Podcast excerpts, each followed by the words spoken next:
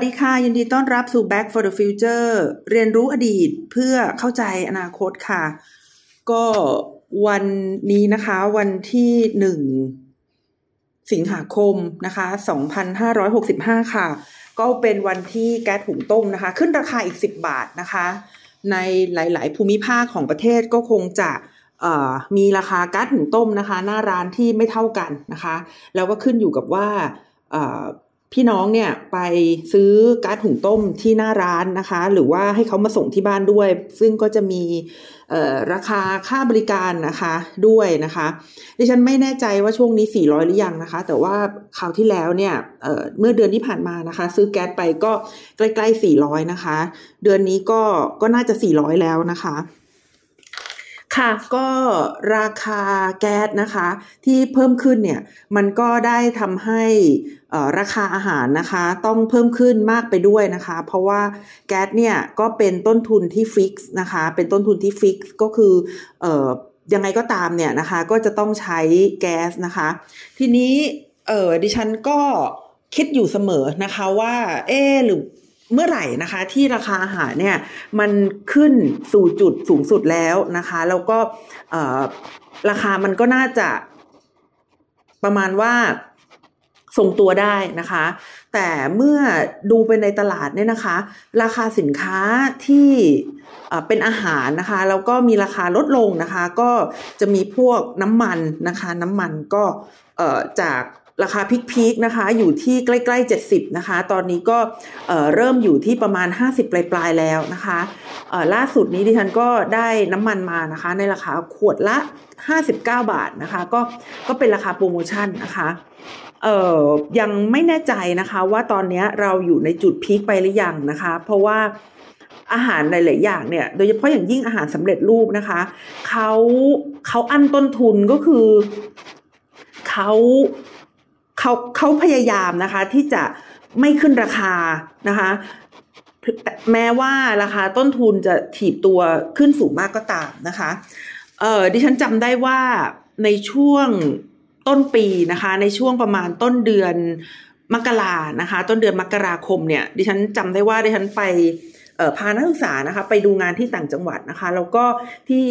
ในโรงแรมนะคะก็มีทีวีนะคะ ตอนกลางคืนดิฉันก็เหงาเหงาก็เปิดทีวีดูนะคะ แล้วก็เห็นว่าสหรัฐอเมริกาเนี่ยตอนนั้นช่อง CNN นะคะเขาก็ทำข่าวบอกประมาณว่า รัสเซียเนี่ยจะบุกยูเครนอย่างแน่นอนนะคะ มีการเอาภาพดาวเทียมให้ดูนะคะ กองกำลังของรัสเซียเนี่ยว่าเยอะขนาดไหนแล้วก็มาประชิดชายแดนขนาดไหนนะคะ ตอนนั้นที่ฉันก็เริ่มที่จะคุยนะคะ เรื่องสงครามรัสเซียยูเครนแล้วนะคะ แต่ว่าตอนนั้นที่ฉันบอกว่า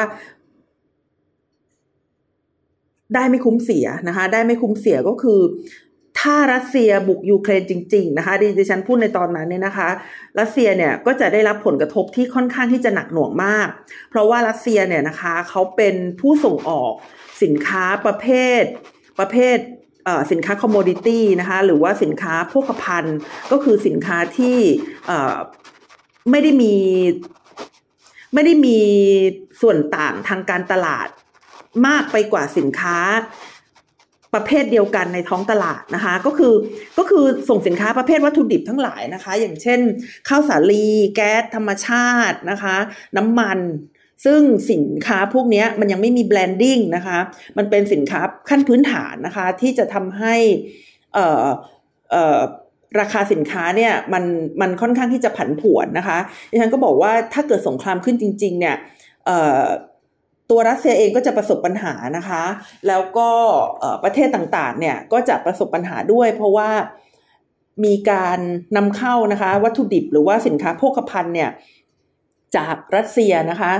เยอะทีเดียวนะคะ โดยเฉพาะอย่างยิ่งประเทศที่น่าจะกระทบเยอะๆเลยนะคะ คือคือตะวันออกกลางนะคะ เพราะว่าตะวันออกกลางเนี่ยเขามีความหนาแน่นของประชากรมากนะคะ จนกระทั่งเขาผลิตข้าวสาลีนะคะ ได้ไม่เพียงพอต่อการบริโภคภายในประเทศ แล้วแหล่งที่เขาจะไปซื้อข้าวสาลีนะคะ ก็คือคือรัสเซียนะคะกับกับยูเครนนะคะ คือคือดิฉันตอนนั้นที่คิดว่าไม่น่าจะบุกนะคะเพราะว่าดิฉันเนี่ย ใช้หลักการการคำนวณนะคะ ถึงเรื่องของความคุ้มค่านะคะ ความได้ไม่คุ้มเสียต่างๆนะคะแล้วก็ดิฉันก็เลยบอกว่าโอ้ไม่น่าจะบุกนะคะ ไม่บุกไม่บุกดิฉันตอนนั้นแทงอยู่ข้างไม่บุกนะคะ แล้วอยู่ๆอยู่ๆก็บุกนะคะ อยู่ๆก็บุก ซึ่งในช่วงนั้นเองเนี่ยมันก็เลยทำให้สินค้าโภคภัณฑ์นะคะ มีราคาที่เพิ่มขึ้นสูงมากนะคะ แล้วสินค้าโภคภัณฑ์เนี่ยส่วนใหญ่เนี่ยนะคะ มันก็จะเป็นสินค้าที่เกี่ยวข้องกับ การกินอยู่นะคะ การอาอาศัยนะคะของเรานะคะ ไม่ว่าจะเป็นอาหารนะคะ หรือว่าสินค้าอุปโภคต่างๆ เช่นแชมพูยาสระผมผงซักฟอกอะไรต่างๆ เหล่านี้นะคะ ก็จะมีราคาเพิ่มขึ้นสูงมากด้วย เพราะว่าสินค้าทางเคมีต่างๆนะคะ รวมทั้งน้ำมันปาล์มอะไรพวกนี้เนี่ยก็ก็จะถีบราคาเพิ่มขึ้นสูงมากนะคะ ดังนั้นนะคะตั้งแต่ ตั้งแต่ 22 กุมภาพันธ์เป็นต้นมาเนี่ยจนกระทั่งถึงวันนี้เนี่ยนะคะ โลกของเราเนี่ยก็ได้พบกับพบกับสภาวะความซับซ้อนนะคะของห่วงโซ่นะคะการผลิตนะคะที่เกิดมาจากปัญหานะคะสี่อย่างนะคะปัญหาสี่อย่างฉันจะเล่าให้ฟังนะคะหนึ่งก็คือเรื่องของโควิดนะคะเอ่อการปิดเมืองนะคะแล้วก็การ ชะลอตัวของการบริโภคนะคะของผู้บริโภคเนี่ยในหลายๆ บริเวณของโลกนะคะในช่วงปี 2020 นะคะได้ทำให้ภาคการผลิตนะคะ หยุดชะลอตัวนะคะ หยุดชะลอตัวก็คือขาดแรงงานในการผลิตนะคะ แล้วก็ขาดผู้ ผู้ซื้อนะคะ ขาดผู้ซื้อแล้วก็ขาดผู้ขายหรือว่าผู้ผลิตด้วยนะคะ มันก็เลยมาสองทางนะคะทำให้ปริมาณสินค้านะคะต่างๆ ที่อยู่ในโลกเนี่ยมันลดน้อยลงนะคะ จากจากวิกฤตโควิดนะคะ แต่พอมาในช่วงปลายปี 2020 นะคะ ได้เกิดสภาวะของการอัดฉีดเงินเข้าไปในระบบนะคะจำนวนมหาศาล ซึ่งไม่ใช่เฉพาะโครงการคนละครึ่งนะคะของประเทศไทยเท่านั้น แต่อย่างสหรัฐอเมริกานะคะ เขาได้มีการแจกเช็คนะคะ แล้วก็มีการอำนวยความสะดวกต่างๆนะคะ ซึ่งได้ทำให้นะคะ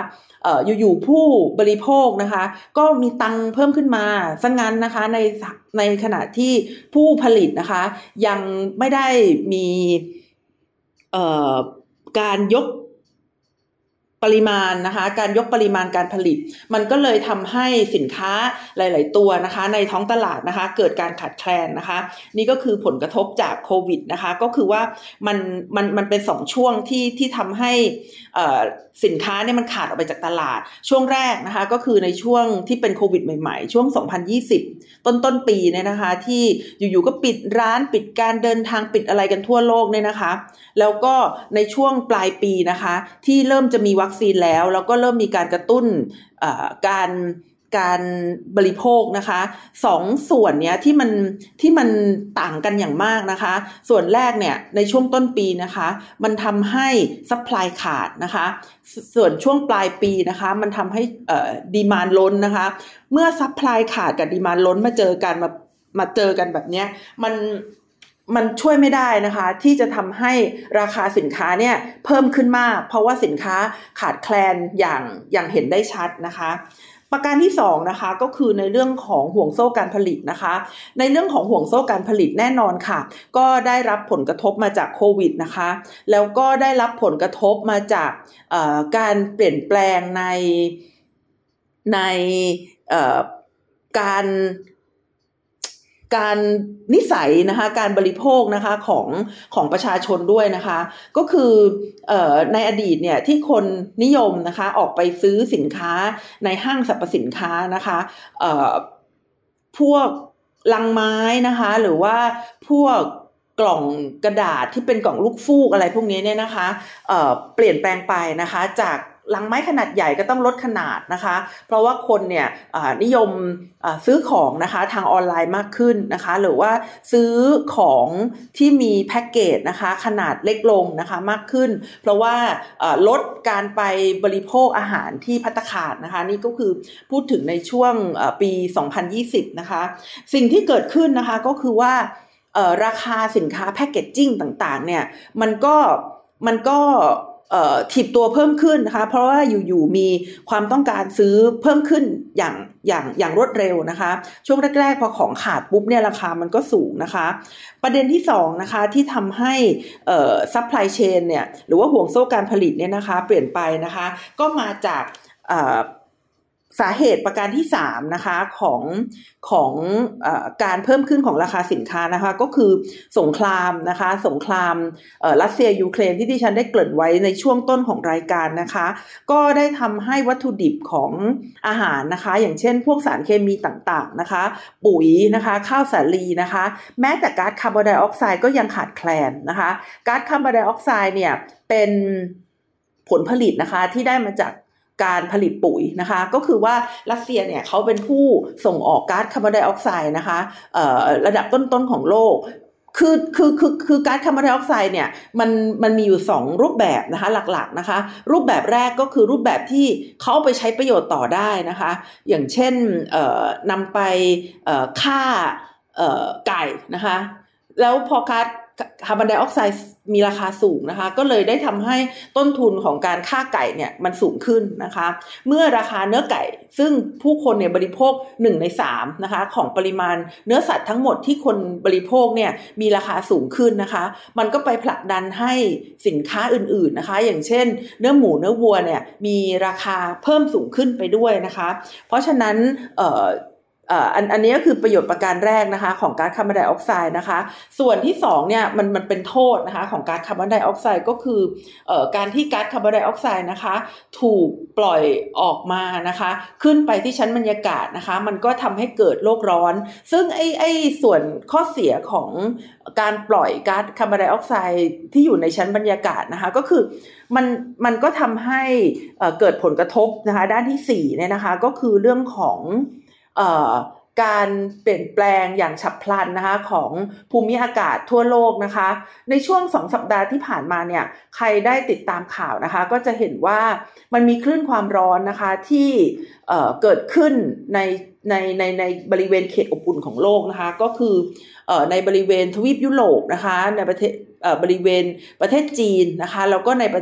บริเวณประเทศญี่ปุ่น อันอันนี้ก็คือจริง ๆ แล้วมันเกิดทั่วโลกนะคะ แต่ว่า 3 บริเวณนี้เป็นบริเวณที่มีผู้คนอาศัยอยู่หนาแน่นนะคะ ก็เลยได้ทำให้เกิดอะไรขึ้นคะประชาชนนะคะ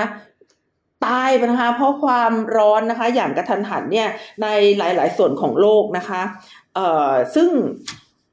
สิ่งนี้นะคะมันเกิดขึ้นจากการเปลี่ยนแปลงของภูมิอากาศอย่างฉับพลันนะคะ สิ่งนี้ไม่ใช่สิ่งที่เพิ่งเกิดมานะคะในช่วงนี้นะคะ แต่มันเป็นสิ่งที่เกิดขึ้นมายาวนานแล้วนะคะ ดิฉันจำได้ว่าปี 2019 นะคะ ก็คือปีที่ก่อนที่จะมีโควิดนะคะ ดิฉันได้ไป ไปดูงานนะคะไปศึกษานะคะที่ประเทศญี่ปุ่นนะคะ แล้วก็ก่อนจะไปเนี่ยดิฉันก็ได้ทราบข่าวว่าประเทศญี่ปุ่นร้อนมากนะคะ ร้อนร้อนแบบร้อนกว่าหลาย ๆ ปีที่ผ่านมานะคะ ตอนนั้นดิฉันก็คิดว่า เออมันจะอะไรกันนักกันหนานะคะ ดิฉันเนี่ยก็มาจากบริเวณที่เรียกได้ว่าร้อนมากที่สุดเหมือนกันนะคะ ก็ไปด้วยความมั่นอกมั่นใจนะคะ แต่ก็ไม่ลืมที่จะเอาพัดลมแบบแบบแบบ USB นะคะไปด้วยนะคะก็คือเอเพื่อที่จะไปลดความร้อนนะคะ ซึ่งซึ่งผลก็คือว่า โอ้โห ดิฉันก็เย็นสบายนะคะ เพราะว่าโอเคแหละในในอาคารก็เปิดแอร์เบาๆนะคะ เพราะว่า ดิฉันเข้าใจว่าเป็นเครื่องปรับอากาศนะคะ ก็ก็ก็ไม่ได้เป็นแอร์เย็นมากขนาดที่เมืองไทยนะคะ ที่เวลาเข้าไปในสถานที่ราชการบางแห่งเนี่ยนะคะ หนาวจนต้องใส่เสื้อกันหนาวก็มีนะคะ หรือว่าในออฟฟิศบางแห่งนะคะ ที่ดิฉันไปติดต่องานเนี่ยคือคือออพอรับบัตรคิวเราต้องกลับไปที่รถนะคะ เพื่อที่จะเอาเสื้อกันหนาวก็มีนะคะ เพราะว่าเขาเปิดแอร์เย็นมากจริง ๆนะคะ ก็เข้าใจว่ามันเป็นแอร์ทั้งระบบนะคะ มันก็คงจะลด อุณหภูมิได้ยากนะคะ หรือว่าเพิ่มอุณหภูมิได้ยากเช่นเดียวกันนะคะ ทีนี้ไปที่ประเทศญี่ปุ่นนะคะ ตอนนั้นเนี่ยดิฉันคิดว่าประเทศญี่ปุ่นเนี่ยเขาคงไม่ได้เตรียมตัวนะคะ ให้ให้ กับความร้อนเท่าไหร่นะคะ เพราะว่าภูมิอากาศของประเทศญี่ปุ่นเนี่ยเขาก็ค่อนข้างที่จะเย็นสบายตลอดทั้งปีนะคะ ดิฉันเคยดูโดเรมอนเนี่ยนะคะ แล้วก็หน้าร้อนเนี่ยเขาก็จะแก้ปัญหาด้วยการกินแตงโมนะคะ แล้วก็เออพัดเอาเนี่ยนะคะเขาคงไม่มีพัดลมแบบพัดลมพกติดตัวนะคะที่เออบ้านเรานะคะ บางทีใช้อยู่เหมือนกันนะคะ ดิฉันก็พกพาไปด้วยนะคะก่อนหน้านั้นก่อนที่หน้าที่ดิฉันไปเนี่ยนะคะ เพื่อนคนญี่ปุ่นเนี่ยนะคะเขาก็เล่าให้ฟังว่า มันร้อนยิ่งกว่ายิ่งกว่าตอนที่ดิฉันไปคือตอนที่ดิฉันไปเนี่ยอากาศดีขึ้นแล้วนะคะ แต่ว่าก่อนหน้านั้นเนี่ยคือมันร้อนจนกระทั่งมีผู้สูงอายุหลายคนเนี่ยที่เขาไม่สามารถปรับตัวให้เข้ากับความร้อนได้เนี่ยนะคะ ต้องต้องสูญเสียชีวิตไปนะคะ เพราะว่าพี่น้องที่อยู่ใน เขตที่ส่วนใหญ่แล้วจะเย็นเนี่ยนะคะ จะหนาวเนี่ยนะคะ ก็มักจะทำตัวไม่ถูกนะคะว่าเวลาเกิดอากาศร้อนแล้วจะต้องทำอย่างไรบ้างนะคะ ก็บางคนก็อาจจะอยู่ในที่อับนะคะ หายใจไม่ออกนะคะ หรือว่าบางคนเนี่ยก็มีปัญหาเรื่องของการขาดน้ำนะคะ เวลาอากาศร้อนๆเนี่ยเราก็ควรจะต้องจิบน้ำบ่อยๆนะคะ เพื่อที่จะทำให้ร่างกายเนี่ยไม่ขาดแคลนน้ำจนเกินไปนะคะ แล้วแล้วสิ่งเหล่านี้ที่ที่ฉันเล่ามาสี่สี่สี่ข้อเนี้ยนะคะ เรียกได้ว่าถ้าเป็นภาษาอังกฤษนะคะ ก็ใช้คำว่า perfect storm นะคะ หรือว่า พายุที่สมบูรณ์แบบนะคะ พายุที่สมบูรณ์แบบก็คืออยู่ๆมีปัญหาสี่ปัญหาเพิ่มขึ้นมานะคะในในโลกเราข้อที่หนึ่งนะคะก็ได้แก่โควิดนะคะข้อที่สองก็ได้แก่เรื่องของสงครามนะคะเอ่อจริง ๆ แล้วดิฉันไม่ได้พูดเรื่องสงครามทางการค้านะคะ แต่ว่าเอ่อ มันก็มีส่วนด้วยนะคะ ดิฉันพูดถึงสงครามรัสเซียยูเครนนะคะเป็นหลักนะคะสามนะคะก็คือเรื่องของคอขวดของ supply chain นะคะซึ่งเกิดมาจากความผันผวนนะคะในราคาสินค้าแล้วก็การเปลี่ยนแปลงในบุคลิกลักษณะการบริโภคของผู้คนนะคะ แล้วก็ประการที่4นะคะก็คือเรื่องของออสภาวะ การเปลี่ยนแปลงของภูมิอากาศนะคะ ก็ได้ทำให้การเพาะปลูกนะคะพืชหลาย ๆ อย่างที่เคยปลูกได้ในเขตอบอุ่นเนี่ย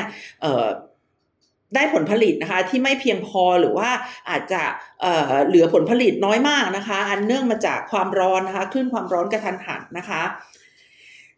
ทางสหประชาชาตินะคะได้กล่าวไว้นะคะดิฉันได้อ่านเจอใน Foreign Affairs นะคะเเขาบอกว่าการ เพิ่มขึ้นนะคะของราคาสินค้าอุปโภคบริโภคในปัจจุบันนะคะ เป็นวิกฤตค่าครองชีพนะคะที่หนักที่สุดในรุ่นของเรานะคะ เป็นวิกฤตค่าครองชีพที่หนักที่สุดในรุ่นของเรานะคะ แปลว่าถ้าเกิดพ่อแม่ของเรานะคะ จะมาบอกว่ารุ่นของเขา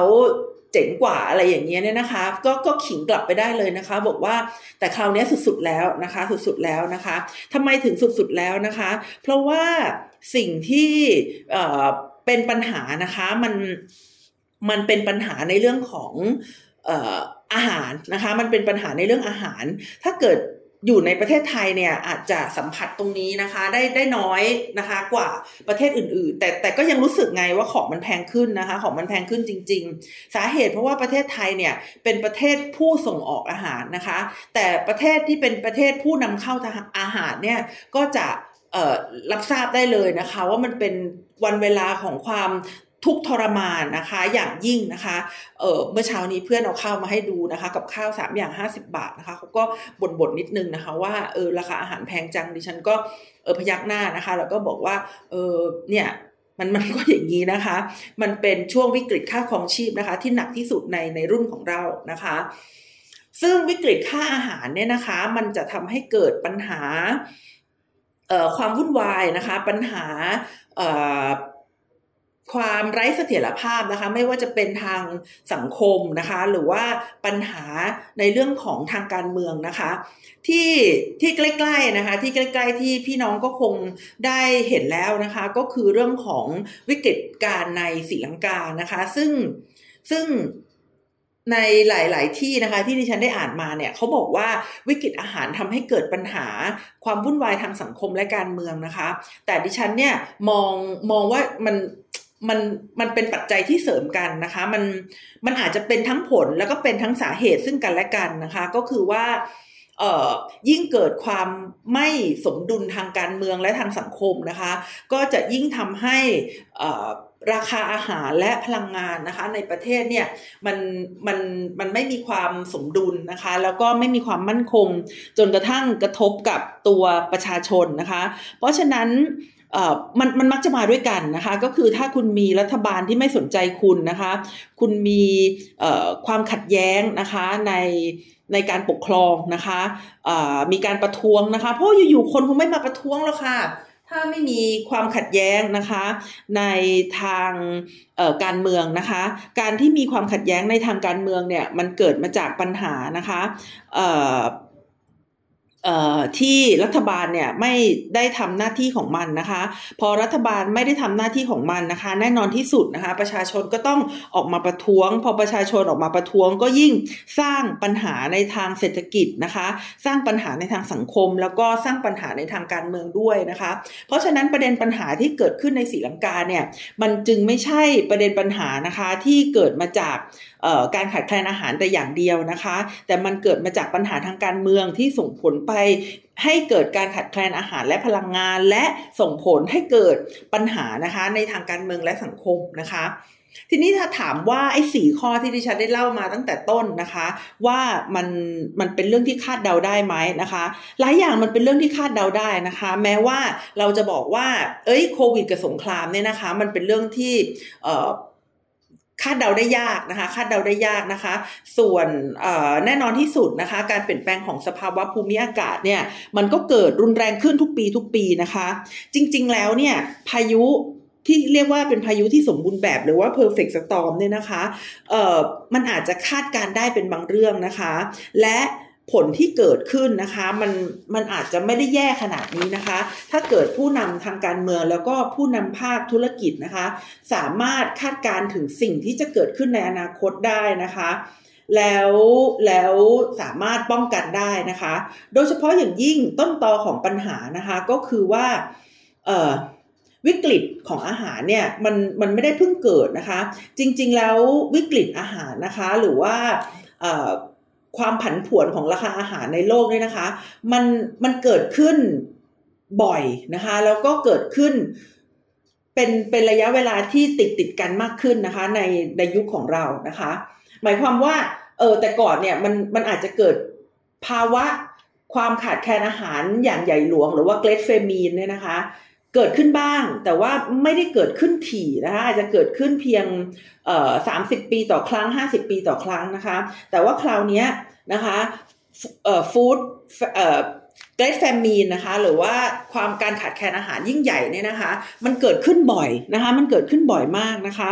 แล้วก็อากาศนะคะ การเปลี่ยนแปลงของสภาวะภูมิอากาศเนี่ย มันก็ไม่ได้พิพึ่งแย่นะคะ มันก็แย่ติดต่อกันมาหลายปีแล้วนะคะ อย่างน้อยเนี่ย เราก็มีการประชุม Earth Summit นะคะ ในช่วงทศวรรษที่ 1990 ก็คือ เอ่อ สามสิบปีที่แล้วเราก็พูดกันเรื่องของการเปลี่ยนแปลงอย่างฉับพลันของภูมิอากาศแล้วนะคะ แปลว่าภูมิอากาศมันก็แย่ต้องแย่ก่อนหน้า 30 ปีมานี้นะคะ ไม่ได้มาเพิ่งแย่กันวันสองวันนี้เมื่อไหร่นะคะ แต่ว่าที่ผ่านมาเนี่ยผู้นำทางการเมืองนะคะ แล้วก็ผู้นำทางเศรษฐกิจเนี่ยไม่ได้ให้ความสนใจนะคะ โดยเฉพาะอย่างยิ่งผู้นำของสหรัฐอเมริกาในช่วง ปี 2016 จนกระทั่งถึงปี 2020 นะคะ ก็คือนายโดนัลด์ทรัมป์เนี่ยนะคะ ไม่ได้ให้ความสนใจกับเรื่องนี้นะคะ แล้วก็ยังไปพูดว่ามันเป็นเรื่องโกหกซะด้วยซ้ำนะคะทั้งยังไม่มีระบบการบริหารจัดการนะคะ สต็อกของอาหารนะคะ ที่ดีพอนะคะในช่วงสงครามเย็นเนี่ยนะคะ การจัดการสต็อกของอาหารเนี่ยมันดีกว่านี้นะคะ ก็คือมี มีการทำแผนของชาติไว้นะคะ ไม่ไม่ไม่ใช่เฉพาะประเทศไทยนะคะ ทุกประเทศในโลกเนี่ยมีการทำแผนของชาติไว้ว่าเอ่อในในในประเทศเนี่ยนะคะ จะต้องมีอาหารเนี่ยเพียงพอบริโภคนะคะ ในระยะเวลาเท่าใดนะคะ ถ้าเป็นประเทศที่เป็นประเทศยากจนนะคะ ก็อาจจะมีระยะเวลาสั้น ๆนะคะ แต่ว่าถ้าเป็นประเทศที่ออกจะร่ำรวยนะคะแล้วก็มีเงินทองเยอะเนี่ยก็จะ มีอาหารนะคะ เก็บไว้ในประเทศเนี่ยค่อนข้างที่จะนานนะคะ อันนี้ก็เช่นเดียวกันค่ะ ในเรื่องของผลิตภัณฑ์สาธารณสุขนะคะ ก็คือในช่วงปี 2020 เนี่ยช่วงที่หน้ากากขาดแคลนนะคะ ไม่น่าเชื่อนะคะว่าสหรัฐอเมริกาเนี่ยจริงๆ เขาก็มีนะคะมีการเก็บ พวกอุปกรณ์ทางการแพทย์เหมือนกันนะคะก็คือแต่ก่อนเนี่ยมันจะมีเรื่องของสต็อกนะคะของสินค้าพวกนี้เก็บไว้นะคะ เพราะว่าเกิดเหตุการณ์เร่งด่วนเกิดขึ้นจริง ๆ ในโลกเนี่ยประเทศต่างๆ ก็จะต้องสามารถนำสต็อกของสินค้าพวกนี้นะคะ เอามาให้กับประชากรในประเทศตัวเองได้นะคะ แต่ว่าทำไมคะมันเกิดโลกาภิวัตน์ค่ะ มันเกิดการ อำนวยความสะดวกของการคมนาคมขนส่งนะคะ แล้วมันเกิดความที่สินค้าต่างๆเนี่ยมีราคาที่ลดลงเรื่อยๆนะคะ ในช่วง 30 ปีที่ผ่านมาเนี่ย มันเลยทำให้การบริหารสต็อกต่างๆนะคะ เกิดความหละหลวมนะคะ คือ คือไม่จำเป็นต้องเก็บอะไรไว้นะคะ อยากได้อะไรก็ซื้อได้เลยนะคะ just in time นะคะ คือสามารถซื้อแล้วก็เขาก็มาส่งได้เลย เพราะฉะนั้นสต็อกของออสินค้าต่างๆ เนี่ยมันก็เลยน้อยลงนะคะ ทีนี้ถ้าเกิดสต็อกของสินค้าต่างๆ เนี่ยมันมันเพิ่มขึ้นนะคะ มันก็เกิดความผันผวนของราคาสินค้า เพราะว่าตอนเก็บตอนเก็บของเนี่ยอาจจะราคาหนึ่งนะคะ แต่ตอนปล่อยของเนี่ยอาจจะอีกราคาหนึ่งนะคะ เพราะฉะนั้นในช่วงที่ผ่านมาเนี่ยในช่วงโลกาภิวัตน์เนี่ยประเทศต่างๆ อย่างเช่นสหรัฐอเมริกาเนี่ยเขาก็จะเก็บของน้อยลงนะคะ สินค้าเวชภัณฑ์ต่างๆ ก็มีน้อยนะคะ ในช่วงที่เกิดโควิดแรก ๆ ก็ถึงได้มีการแย่งสินค้าเวชภัณฑ์นะคะ กันอย่างมโหฬารเลย เพราะว่าสต็อกของสินค้าเนี่ยมันน้อยนะคะ แต่ว่าหลังจากนั้นเนี่ยก็ไม่ได้มีการพัฒนาระบบบริหารสต็อกนะคะ ไม่มีการเปลี่ยนแปลงเทคโนโลยีนะคะ โดยเฉพาะอย่างยิ่งเทคโนโลยีทางการเกษตรนะคะ ที่เป็นการผลิตนะคะแล้วก็มีการเพาะปลูกนะคะที่เป็นแบบตรงจุดนะคะ ระบบเกษตร ของหลาย ๆ ที่ในโลกนะคะ ก็ยังล้าหลังนะคะ อย่างเช่นบ้านเรานะคะ ตอนนี้ก็หวังพึ่งแต่น้ำฝนนะคะเเราก็ต้องมาคอยฟังนะคะ ว่าปีนี้ฝนจะมากหรือฝนจะน้อยนะคะ จะสามารถเพาะปลูกได้แค่ไหนนะคะ ซึ่งซึ่งถ้าเกิดทำแบบนี้เนี่ยมันก็เหมือนต้องคอยฟ้าคอยฝนนะคะ ความมีเสถียรภาพนะคะ แล้วก็การคาดการได้นะคะ ก็จะน้อยลงนะคะ ซึ่งสิ่งต่างๆที่ที่ฉันพูดมาเนี่ยมันเป็นสิ่งที่เป็น เป็นปัญหาในระยะยาวเนี่ยเกิดมานะครับอย่างน้อยก็ 30 ปีนะคะ ตั้งแต่ยุค 1990 จนกระทั่งถึงทุกวันนี้คืออย่างน้อยก็ 30 ปีแล้วที่มันมีปัญหานะคะ เรื่องของการบริหารสต็อกนะคะ เรื่องของการไม่ได้พัฒนาเทคโนโลยีทางการเกษตรนะคะ เรื่องของภูมิอากาศนะคะ แล้วก็เรื่องของออวิกฤตอาหารโลกเนี่ยนะคะ มันเกิดมาหลายปีแล้วนะคะ เป็น 30 ปีแล้ว แต่ว่า เรายังไม่มีใครเข้ามาดูนะคะ ไม่มีใครเข้ามาแก้ไขนะคะให้ลึกซึ้งนะคะถึงรากฐานนะคะของปัญหานะคะ ตอนนี้นะคะเราก็พยายามเร่งนะคะไม่ให้เกิดเอ่อ perfect storm ขึ้นอีกครั้งหนึ่งนะคะ ทีนี้เอ่อ สิ่งที่ไม่มีใครทำนะคะ แต่จำเป็นจะต้องทำนะคะ ก็คือทำอย่างไรที่จะสร้างระบบอาหารและสินค้าเกษตรนะคะ ของโลกให้มีเสถียรภาพนะคะ เท่าเทียมนะคะ ยืดหยุ่นนะคะ แล้วก็ยั่งยืนนะคะ โดยดิฉันไปสืบสอบค้นหามานะคะว่าจริง ๆแล้วความมั่นคงทางอาหารนะคะ มันจะต้องประกอบไปด้วย 4 อย่างนะคะ 4 อย่างก็คือเรื่องของ ความสามารถในการเข้าถึงอาหารนะคะ อันที่หนึ่งนะคะ อันที่สองนะคะก็คือความความมีอาหารนะคะก็คือสามารถเข้าถึงได้นะคะ ต้องต้องต้องมีอาหารให้เข้าถึงนะคะ และต้องมีความสม่ำเสมอนะคะ แล้วประการสุดท้ายนะคะก็คือ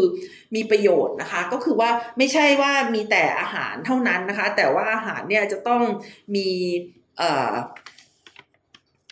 สารอาหารนะคะที่ที่ครบถ้วนนะคะหลักฐานสำคัญนะคะที่ทำให้เราเห็นปัญหาเรื่องอาหารเนี่ยในรอบ 30 ปีที่ผ่านมานะคะ ก็คือราคามันราคามันละเอียดอ่อนมากนะคะราคามันผันผวนสุด ๆนะคะ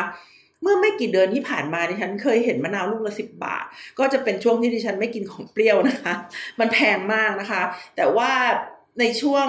วันสองวันนี้นะคะ ก็ได้ข่าวว่าราคามะนาวราคาตกมากนะคะ ดิฉันว่าอะไรราคาผันผวนยิ่งกว่าบิตคอยก็คือราคาสินค้าอาหารเนี่ยแหละค่ะการที่ราคาสินค้าอาหารเนี่ยมันผันผวนมันแบบนี้มันมันไม่เป็นผลดีจริง ๆนะคะ กับผู้บริโภคหรือกับผู้ผลิตนะคะ เพราะว่าผู้ผลิตเนี่ยไม่สามารถคาดการได้เลยนะคะว่าสินค้าที่ออกไปในตลาดเนี่ยจะได้เงินกลับมาเท่าไหร่นะคะ ดิฉันได้เคยพูดคุยกับคนที่เขาเป็นคนเอ่อเป็นเจ้าของนะคะ บริษัท ผลไม้และผักนะคะ ซึ่งเขาเป็นบริษัทใหญ่เลยทีเดียวเนี่ยนำเข้าส่งออกนะคะเออหลักๆก็คือส่งออกแล้วก็ผลิตภายในประเทศนะคะเขาเล่าให้ฟังว่าปัญหาสินค้าเกษตรในประเทศไทยที่ที่เผชิญหน้าเนี่ยมันมีหลายปัญหานะคะมันมีหลายปัญหาแต่สองปัญหาเร่งด่วนหลักที่รัฐบาลเนี่ยจะต้องแก้ไขนะคะหนึ่งนะคะก็คือเรื่องของความผันผวนเขาเล่าให้ฟังว่าสมมุติว่าคุณเป็นแม่ค้าขายพริกนะคะ ไม่ใช่สิ คุณเป็นเกษตรกรผู้ปลูกพริกนะคะ คุณเป็นเกษตรกรผู้ปลูกพริกนะคะ คุณจะไม่ทราบเลยว่า ตอนที่เขาอะเอาพริกออกไปจากสวนคุณเนี่ยเขาจะให้เงินคุณเท่าไหร่นะคะ ก็คือจะมีพ่อค้าเนี่ยมารับซื้อพริก แล้วก็อีกสามวันต่อมาเนี่ยเขาก็จะมาบอกนะคะ แล้วก็จะเอาเงินมาให้ว่าพริกที่เขาซื้อไปเนี่ย มันมันได้ราคาเท่าไหร่นะคะ คือ มันผันผวนมากจนกระทั่งไม่สามารถที่จะคาดการได้เลยนะคะณนะวันที่เอาออกไปนะคะ กับวันที่ได้เงินเนี่ย มันจะราคาเท่าไหร่นะคะ ก็คือราคามันผันผวนจริง ๆ อย่างที่สองนะคะ ที่เป็นเรื่องเร่งด่วนที่จะต้องแก้ไขก็คือเวสนะคะ หรือว่าความเสียหายที่เกิดขึ้นนะคะ เอ่อพี่เขาเอารูปมาให้ดูนะคะ เปิดมือถือถ่ายรูปมาให้ดูเนี่ย ก็ทำให้เห็นว่านะคะ สินค้าเกษตรไทยเนี่ยมีของเสียนะคะเยอะมากนะคะดิฉันเห็น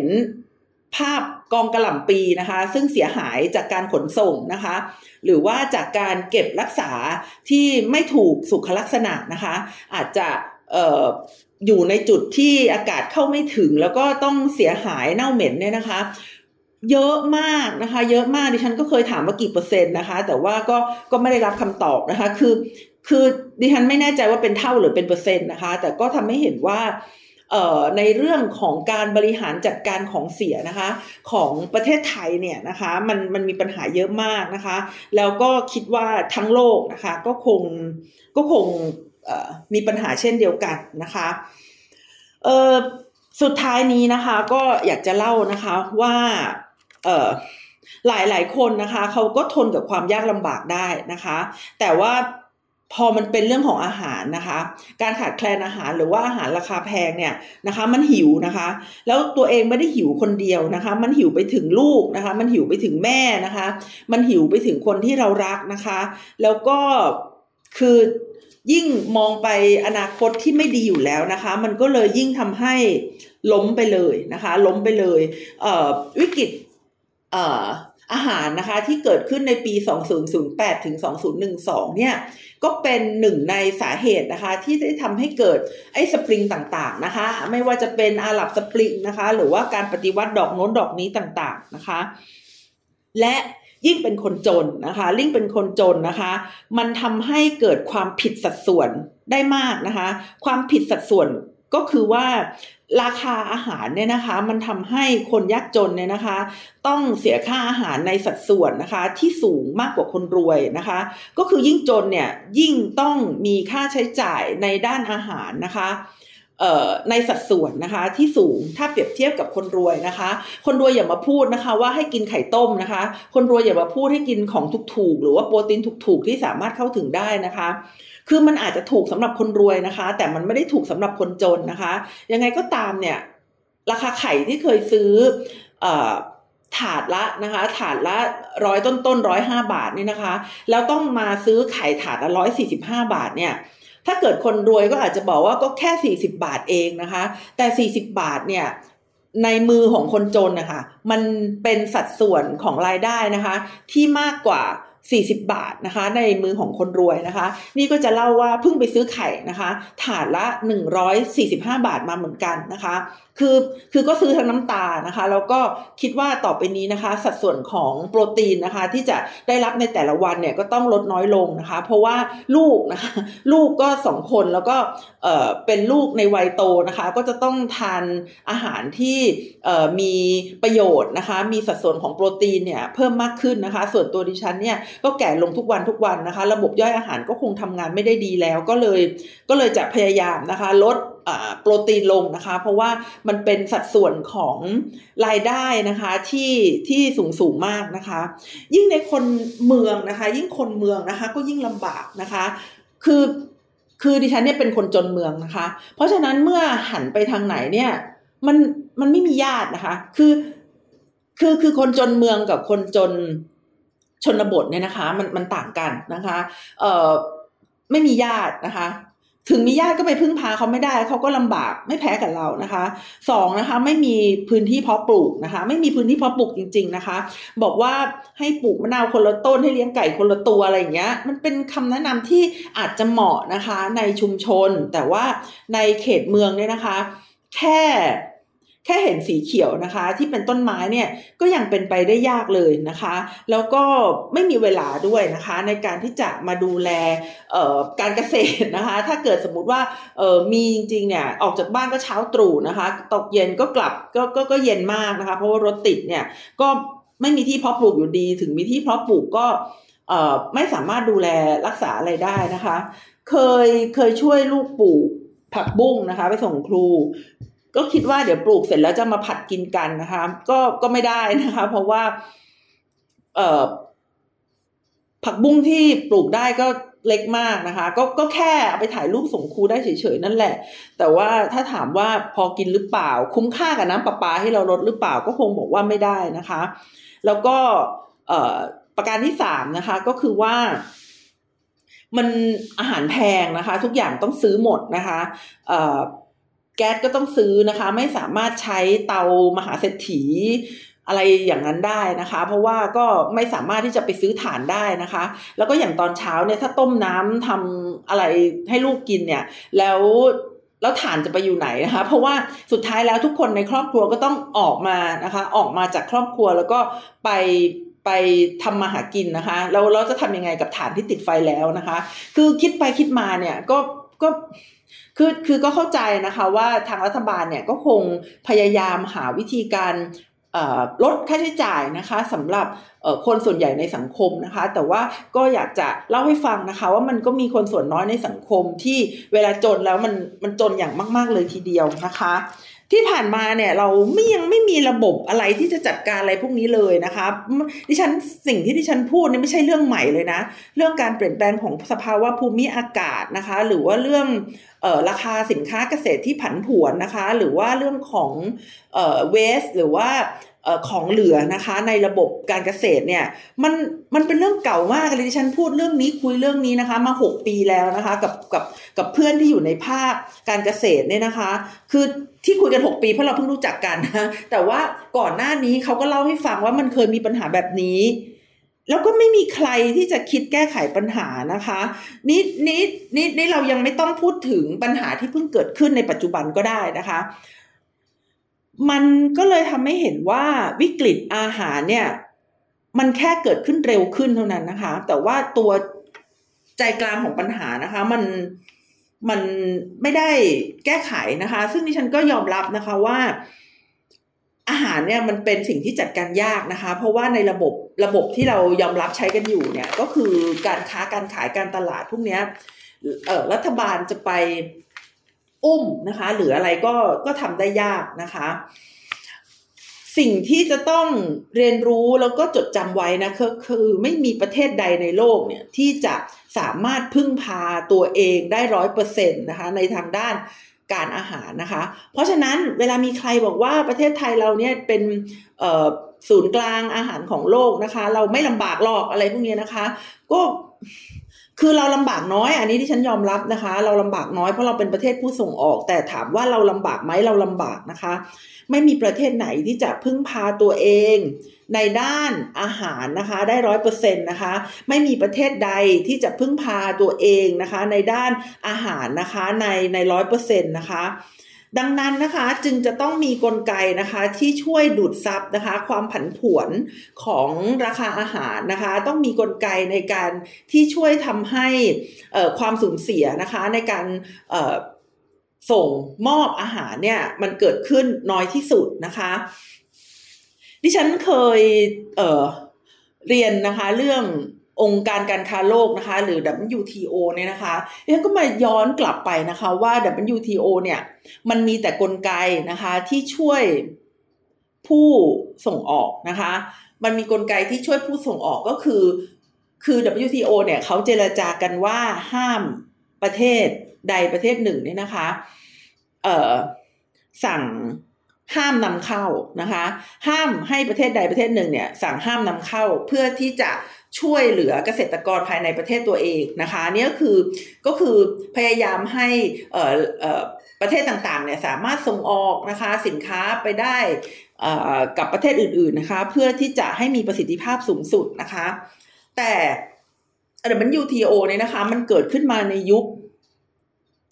ปลายทศวรรษที่ 1990 นะคะ ซึ่งเป็นช่วงที่อาหารล้นโลกนะคะ เป็นช่วงที่อาหารมีราคาตกต่ำนะคะ ก็เลยต้องหาวิธีนะคะ ลดการห้ามนำเข้าเพื่อที่จะช่วยเกษตรกรทั่วโลกนะคะ แต่ WTO เนี่ยไม่ได้เผชิญหน้านะคะกับ สภาวะที่อาหารขาดแคลนนะคะ เพราะฉะนั้น WTO เนี่ยจึงต้องมีกลไกนี้นะคะ ต้องกลไกที่แก้ไขการห้ามเอ็กซ์พอร์ตนะคะ เราก็เห็นว่าจีนเนี่ยนะคะเขาเขาเลดการส่งออกนะคะ ผลิตภัณฑ์ที่เป็นสินค้าเคมีและปุ๋ยนะคะอินเดียนะคะสั่งระงับการส่งออกข้าวสาลีนะคะ อันเนื่องมาจาก คลื่นความร้อนเนี่ยทำให้อินเดียเนี่ยเขาผลิตข้าวสาลีได้น้อยลงนะคะ ส่วนอินโดนีเซียนะคะห้ามการส่งออก น้ำมันปาล์มนะคะน้ำมันปาล์มเออปาล์มน้ำมันขอโทษค่ะ อินโดนีเซียห้ามส่งออกปาล์มน้ำมันนะคะ ส่วนมาเลเซียนะคะ ห้ามส่งออกไก่นะคะ มันก็เลยทำให้ไอการห้ามส่งออกต่างๆ เนี่ย ตอนนี้มันยังไม่มีกลไกนะคะ ที่จะมาช่วยการห้ามการห้ามส่งออกได้นะคะ มันก็ยังเป็นนกลไกที่ WTO นะคะจำเป็นต้องพัฒนาขึ้นมา เพราะว่า มันอาจจะเป็นสถานการณ์ที่ไม่ค่อยเกิดขึ้นนี่แหละ แต่ว่าในเมื่อมันเกิดขึ้นมาแล้วนะคะ เราก็จำเป็นที่จะต้องสร้างกลไกที่จะเข้ามาช่วยดูดซับนะคะ ความผันผวนของราคาอาหารนะคะของโลกนะคะค่ะเอ่อสำหรับวันนี้นะคะ ดิฉันนะคะนัชพัฒน์อมรกุลนะคะ ก็ต้องขอลาคุณผู้ฟังไปก่อนนะคะ พบกันใหม่สัปดาห์หน้านะคะ วันจันทร์ค่ะ สวัสดีค่ะ